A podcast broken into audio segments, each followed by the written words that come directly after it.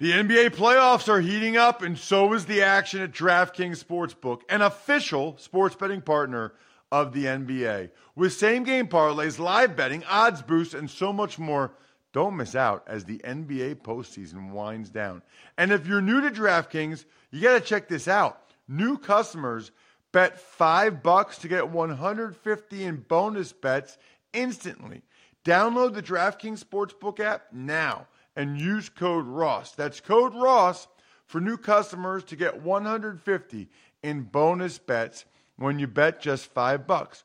Only on DraftKings. The crown is yours. Gambling problem? Call 1-800-GAMBLER or visit www.1800gambler.net. In New York, call 877-8-HOPE-NY or text HOPE-NY 467-369. In Connecticut, help is available for problem gambling. Call 888 89777 or visit ccpg.org. Please play responsibly on behalf of Boot Hill Casino and Resort in Kansas. 21 plus age varies by jurisdiction. Void in Ontario. Bonus bets expire 168 hours after issuance. See dkng.com slash football for eligibility and deposit restrictions, terms, and responsible gaming resources. If you'd like to make your NFL games a little more interesting, you've come to the right place. It's the Even Money Podcast with Ross Tucker and Steve Fezzik. Yeah, Vegas, baby, Vegas. It is the Even Money Podcast. And if you're looking for a place to make online wagers, head over to betonline.ag, your online sportsbook experts. He's the star of the show. Gambling 101 was awesome, by the way last week, Steve. Check him out on Twitter at Fezzik Sports. His name is Steve Fezzik. He's the only two time winner of the Super Bowl of professional football gambling, the Westgate Super Contest. Steve, I want to dive into you know some of the NBA movement this time of year, some of the early you know mo- money on the NFL win totals the Lakers odds as well. A lot to get to with you after I make sure everyone knows that you can go to butcherbox.com, use the code Tucker, and get $20 off awesome chicken and salmon and all kinds of meats, pork, beef, and get free bacon. And if you send me your sponsor confirmation, ross at rosstucker.com, I'll get you a signed picture or signed football card or signed press pass, whatever you want. I'll get it for you. Pretty awesome. Um, anyway, butcherbox.com. Use that code Tucker. Steve, before we get into the NFL stuff, there's so much going on with the NBA right now. I, I just have to wonder what NBA odds are up right now, like for next year's champion next year's win totals, whatever they do for the NBA, considering all these rumors of where Kawhi and Kyrie and all these guys are going to go. I, I, can't imagine that they have very high limits or that they really even know what to do until the dust settles, so to speak. Yeah, so what sports books do, Ross, is most of them don't put up season win numbers because that would be very exploitable. Although there is one book in New Jersey, PointsBet, that has posted season win numbers. Um, but what the books do is they post odds to win the championship next year. And basically, what they do is they have a best scenario case for most teams where they post an odds that almost assume that that team has a dream um, off season. An example would be if you look at the Clippers, Ross, take a guess at what you think the Clippers are to win the championship next year. Ooh. Are we talking like, you know, plus minus, or are we talking about odds? Odds are they are they ten to one, twenty to one, forty to one? Um, you, you know what's funny? I, I don't ever look at the NBA, so I'm going to judge it by based on what the NFL teams are. So I'll say I'll say ten to one. Yeah, so there's seven to one. So basically, what the sports book, those dastardly sports books are saying is that they're going to put a number up on the Clippers that almost assumes that Kawhi is going to go to the Clippers, even though, I mean, he's got a, a decent chance to go there, but they don't want to get caught with their pants down that someone finds out that that's going to happen and offer up something like Clippers 12 to 1. So they're just going to put a number up that is you know, ultra conservative. And we saw that with the Lakers that even before Anthony Davis went to the Lakers, the odds had dropped to 6 to 1 on the Lakers. So the books were being super conservative already. And now that he has gone to the Lakers, those odds actually are currently 4 to 1, which in my opinion is just ludicrous for it to be that low. Um, you've got a Laker team that was below 500, and now all of a sudden they're the favorite. Ross, they're the favorite to win the NBA championship next year. Well, so talk to me about that. Like, do they really think that the that the Lakers are the favorite, or is that just based on what they think people will bet, or that they think that the Lakers will get another max guy? I guess I always wonder how much of the odds are what they really think the true odds should be versus sort of playing to the public and knowing that a lot of the public might want to get down on the Lakers. Yeah, it's a great point because they are absolutely looking to balance their books more so than actually believing that the Lakers are indeed the favorite. So um, I I think that um, there's a lot to that. However, I will say this: there's a book, uh, new book, Circa Sports Book, downtown Las Vegas, and they let let you bet yes and no and the yes is plus 325 on the Lakers. The no, Ross, is minus 425. So you can bet that the Lakers don't win the championship. Frankly, I think that that's a good bet.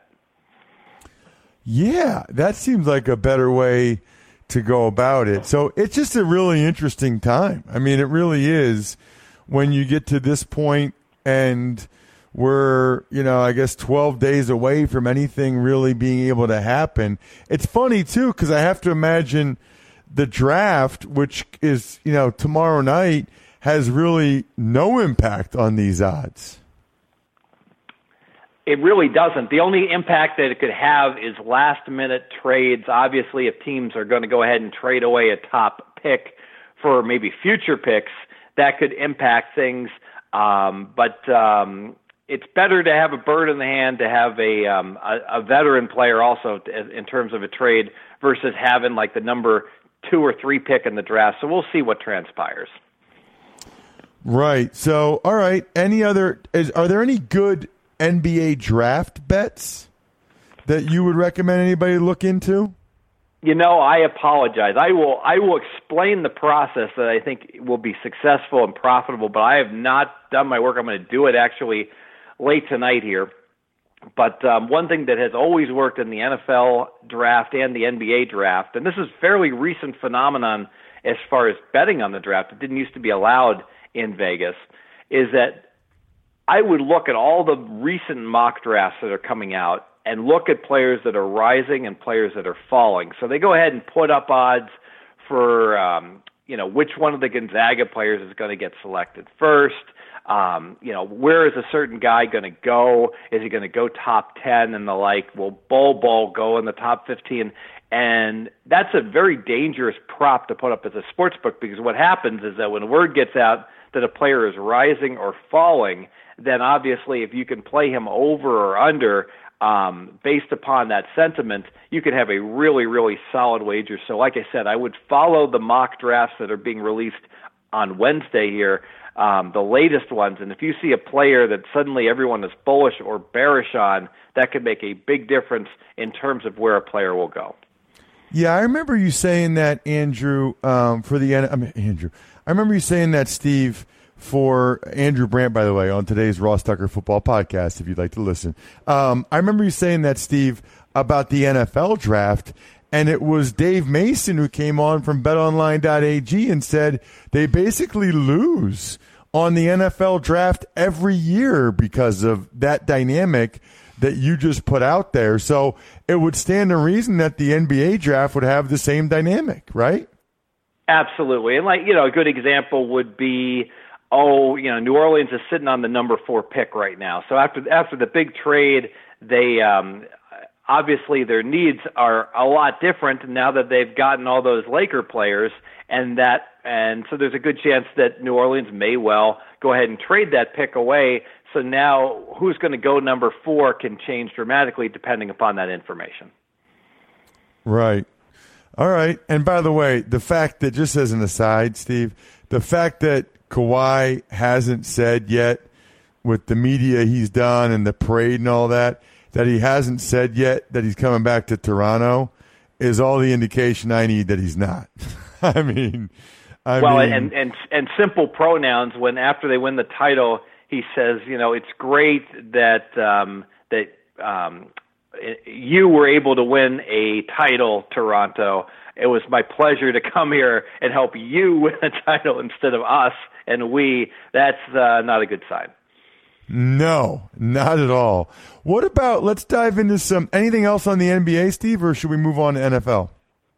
I, I, I think that the Lakers was just a big enough story that um, I do want to say that as far as grading the trade, that I it's the rare case, Ross, where I'll give high marks to both teams. And how can that be? How can they both get an A for the trade? And I would make the case that it's not an even sum game because now we have a situation where Anthony Davis is going to play harder and better for the Lakers than he would have for New Orleans. And certainly all these Laker castoffs knew they weren't wanted anyways for the Lakers. So you would expect that Ingram and Ball, et cetera, are in a better place in New Orleans. I will say this. I don't think I can ever remember a trade that extends out so far out to 2025 potentially. This could be an absolute disaster for the Lakers if LeBron winds up, you know, retired or semi-retired or not on the Lakers anymore in 2024. The Lakers are horrendous, and the Lakers have to give their number one pick to New Orleans. Um, this has potential to really set the Lakers back huge um, four or five years down the road. So, um, what were the odds again to bet against the Lakers to win it all? Minus 425, Ross. A risk 425 to win 100. You come into Vegas before football season starts? That might be a wager you might want to make. Yeah, you know, I don't think I am, although I can't remember. My wife was talking about a Vegas trip with somebody, so maybe, um, although we'd probably have that that locked in by by this point. Let's get to some NFL stuff, Steve. And um, you know, everybody's got their season win totals out now by this point. You know, the haze in the barn, so to speak, with the off-season programs, mini camps, and OTAs. Actually, kind of good news, Steve, just in the sense that there weren't that many serious injuries. I mean, there's stuff out there about Gurley's arthritic knee and Sony Michel's arthritic knee, but um, you know, there weren't like a lot of major Achilles tears or stuff like that, ACL tears this spring to to really have an impact on the teams. But what has been, you know, the trend so far in the early money for the NFL season win totals, and what does it mean? Yeah, well, a couple teams I'll talk about. One the bettors are high on, one the bettors are bearish on. Um, Indianapolis Colts, a lot of money on the Colts. Their season win number has gone up to 10 now. So they are kind of the pros darling to um, go ahead and step it up and become a contender. The feeling is that Andrew Luck really needed last year to um, to get back to um, being Andrew Luck basically, and with the improvement of the defense, uh, bettors really like the Indianapolis Colts. And a team that's falling is the Kansas City Chiefs. The feeling is um, concerns about the re- supposedly revamped defense that wasn't very good last year and changes in their um, in their D is not going to improve it this year. Um, their season win number was ten and a half. It has dropped to ten, and the feeling is that you know without Tyreek Hill, probably to start the season, that the Chiefs. Um, it's not so much being negative on Mahomes, but just the fact that um, with all that's going on with that team, that they're just not going to be nearly as good this year as last year. How much of the team's schedules are built into the win total numbers just because, you know, like Warren Sharp, who's been on this show before, he was on today's Fantasy Feast podcast. And I thought it was interesting. He had said earlier this offseason when the schedules first came out that I think I think it was like the Texans were one of the teams that had the went from the easiest schedule last year to the hardest schedule this year. Yeah, I think Warren nailed it. That the delta in the schedule, by delta, the difference in how hard your schedule is last year versus this year is absolutely critical. It makes a lot of sense that if you're the Houston Texans and you win, what they win nine games in a row, um, and a lot of it against cupcake opponents. And now all of a sudden you get a much more difficult schedule. That's going to impact you dramatically. And then of course there's dynamics in terms of um, you know, are you being dealt a um, a very difficult, um, even if your opponents aren't that that tough, is your travel schedule very difficult? I hate going to London. I hate it when you have to go to London and play a quote unquote home game. So travel like that can really impact a team. I'll tell you one thing no one is talking enough about. The Raiders are absolutely set up to fail this year, in my opinion. And I don't like the Raiders anyways. I the, the chemistry's been all wrong um, since that strange game where his offensive line um, decided they wouldn't block for Carr back in 2000, 2017 when they were at Washington. Um, Carr hasn't been the same. He's got the heck beat out of him. Uh, Chucky obviously struggled last year to coach the team, and now the Raiders have to start the season with um, weeks two, three, four in preseason. They're on the road, Ross, all three games. They go to Canada. One of their home preseason games is going to be in Canada, of all things. And then they only get one true home game in September and October. I think the wheels could absolutely come off here this last year in Oakland for the Raiders. That's interesting. Now they got hard knocks too. What about um you know, what about like the news over the weekend, Steve, right? So like what about the latest with the Texans where Bill O'Brien gets rid of a second GM. He got rid of Rick Smith. Now he gets rid of Brian Gaine. They wanted Caserio. They're not able to get Caserio from New England. So now it sounds like, you know, we're in a situation where Bill O'Brien, the head coach, and Jack Easterby, who was the Patriots culture coach, are now going to be co interim GMs. Is the discord or even the fact that O'Brien and Easterby are going to be co interim GMs is that enough to make you take action and or affect the line at all? Because it's not only like the fact that they've got, you know, that they're kind of in disarray. It's that you know there will be some decisions to make that two inexperienced guys in that regard will be making throughout the season. Is that actionable in your mind? It's one of those situations where if you're thinking about betting the Texans against them already, that's just another reason to do so. So I don't know if it's enough single handedly to go ahead and fade a team to go against them. But, you know, as you mentioned, um, the word is out um, on the Houston Texans schedule and being so difficult. And because of that, we were, frankly, we wanted to bet against the Texans anyways. So that just helps that, you know, the fact that you fire a GM in a second year of a five year contract, something is clearly amiss and it's going to cause um, for a disruption in the team and, and a distraction. And any distractions are bad for a team. Let me ask you, Ross, do you ever remember a, a team that you're on that you just felt, gosh, there's just so much going on? We're talking more about internal dynamics than football. trying to think. There, there were definitely. I, well, I'll, I'll give an example, right? Like in Dallas in 2002, when Jerry Jones met with Bill Parcells, it was just so clear that the coach was going to get fired that those last two or three, I can't remember, it was three games, two or three games, we were awful. We were, it, it was like season was over as soon as you knew that that was the case. And really, even in 2001, we didn't play as well at the end when there was rumors about Marty Schottenheimer. 2003, when Gregg Williams was on the hot seat. Now, most of these are examples of late in the season with a coach on the hot seat. So I think that's a little bit different than what you're talking about. But it does speak to when things are in disarray or when there's uncertainty, it's not good. And you know, this is fascinating. I love talking because you've got all this experience. When you do have a coach on the hot seat late in the year and it's basically hopeless, was did the coach check out or did he just become absolutely just um, uh, would he be on a tirade trying to turn it around? Uh, both. Either you know, I've seen both. I've seen coaches that doing everything they can turn around, and other ones it was like Night of the Walking Dead. You know what I mean? Like they knew it was done. I want to ask you too. I wrote this in my column this week at the Athletic, Steve, about the Jaguars. All of the issues the Jaguars had last last year, the discipline issues, which is like bizarre with you know Doug Marrone and Tom Coughlin. Now, even over the weekend, Telvin Smith, who says he's not playing this year but hasn't talked to the team, you know he's getting fined. And then you've got Jalen Ramsey and Fournette putting this video out about how Ramsey's not taking a discount.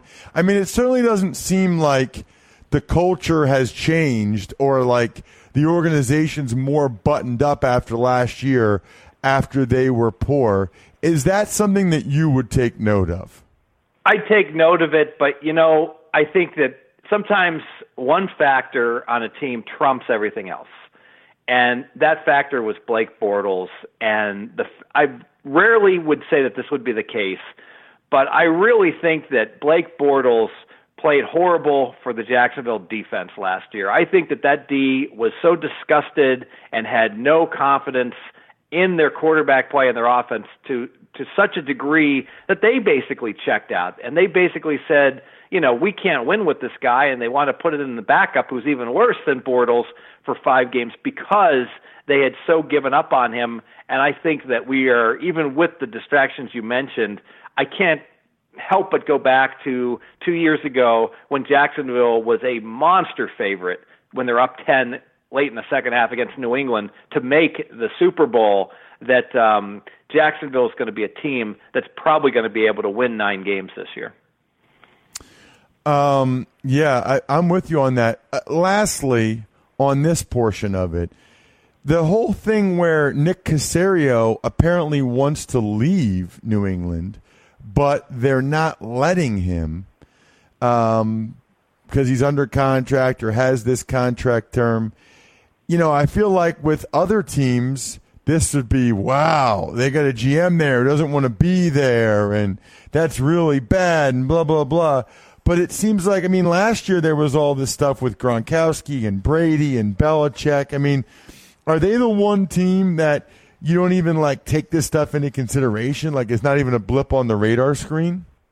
it's no concern for the marketplace, which basically took New England's season win number of ten and a half and they've done nothing but bet the Patriots up, up, up. Now, all those draft picks certainly isn't hurting New England's uh, stock, nor is the fact that they've got such an easy schedule in the NFL.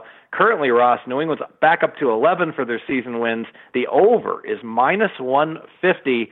So the bettors, they um, they once again are looking at that AFC East, laughing out loud and betting on New England to uh, have another 12 win season. Well, speaking of betting, Steve, we've got some people that have questions.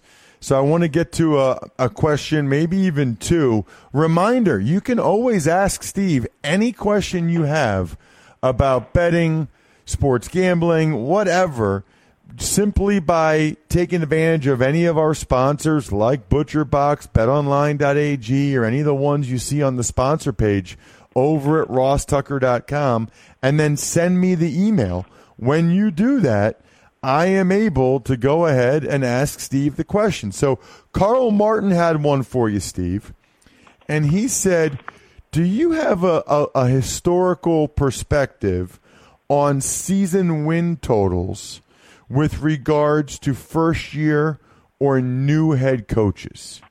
So is it built into the marketplace, or is there something that the sharps know about first year coaches over time that they usually disappoint, they usually surprise, um, fade them, take them? What do you got?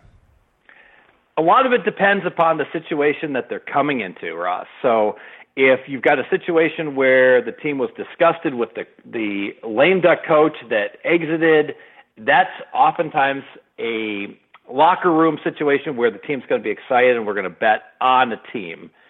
Um, as opposed to if you have a situation where you just had a really uh, a team that had a capable, competent coach, but they just weren't any good, and then they try a first-year head coach that's unproven, they're probably going to be lousy again. So the question really is: Is it a lack of talent that caused the last coach to get fired, or was it that the, just the wheels had come off and he'd worn out his welcome, and that's a, a big difference between the two. I, I you know I think about like oh I look at the Bears for instance with you know John Fox. It just seemed like it was time for him to go, and that the Bears, one, you know, once he had left, that the Bears were going to get better. Um, got it. Yeah, I, I can see that with John Fox for sure. So there's no like stock answer. It's just all based on, you know, that personal situation. Yeah, and in, but I think in general, if I had to choose, if you told me all you're going to tell me is there is an unproven head coach, um, do I first year do I want to fade him or do I want to back him? All things being equal, I usually would want to go ahead and fade him. You know, especially if he was part of um, uh, if he was a defensive coordinator more than an offensive coordinator. I'm biased more towards the offense, and he was. Um, I guess a lot of times people say, "Oh, if you're under the tutelage of a really good coach, you know, you should be a really good head coach." You know, think about the New England tree and everything. I'm not so sure that's the case because I think if you got a really good head coach, oftentimes that makes you look better necessarily than you really are as a um, offensive or defensive coordinator. Yeah, I also wonder, I guess, Steve, as a follow up, is how much of it has to do with your faith in. I mean, since they're all first time head coaches how much of it has to do with like your faith, your expectation for, you know, hey, I really think this guy is going to be good. Uh, maybe Vic Fangio versus I have no idea what this guy is going to be. Like, do you, do, is it even possible to evaluate a first time head coach before they're actually a first time head coach? I think it's it's very very difficult because you know, one problem the first year head coaches oftentimes have is that they're just too conservative. They're they kind of, you know, they say, "Oh, I'm going to call the plays by the book," but you don't want a coach that calls the plays by the book. You want a Pederson in in, in for the Eagles that goes ahead and goes for it fourth and six from his opponent's 43 because it's the right thing to do. So, how do I know how what a coach is going to do? Every coach says he's going to be aggressive, and then he winds up punting all the time. So I need to actually see it until I really know what he's going to actually um, call during an actual game. All right, so now you just listen to my guy Steve spew knowledge, drop knowledge, spew wisdom, whatever you want to say. Now you need to take action, right? It's like, okay, I listened. Now take that information you just learned and take action. The place we recommend is betonline.ag. You simply use the promo code podcast1 and when you do, you get a 50% welcome bonus, which is glorious. He just told you about the early money on the NFL win lines. He told you about the Lakers and the NBA. Go take action. BetOnline.ag using that promo code podcast1. It's a good one. And good luck, everybody. Hope you guys win some money. Oh, by the way, check out Fantasy Feast today. Oh my gosh, Fantasy Feast today was amazing. Highly encouraged. If you like even money, you'll love today's Fantasy Feast. I think we're done here. Thanks for listening to the Even Money Podcast. Make sure to also subscribe to the Ross Tucker Football Podcast, the Fantasy Feast Podcast, and the College Draft Podcast. All available on iTunes at rosstucker.com or wherever podcasts can be found.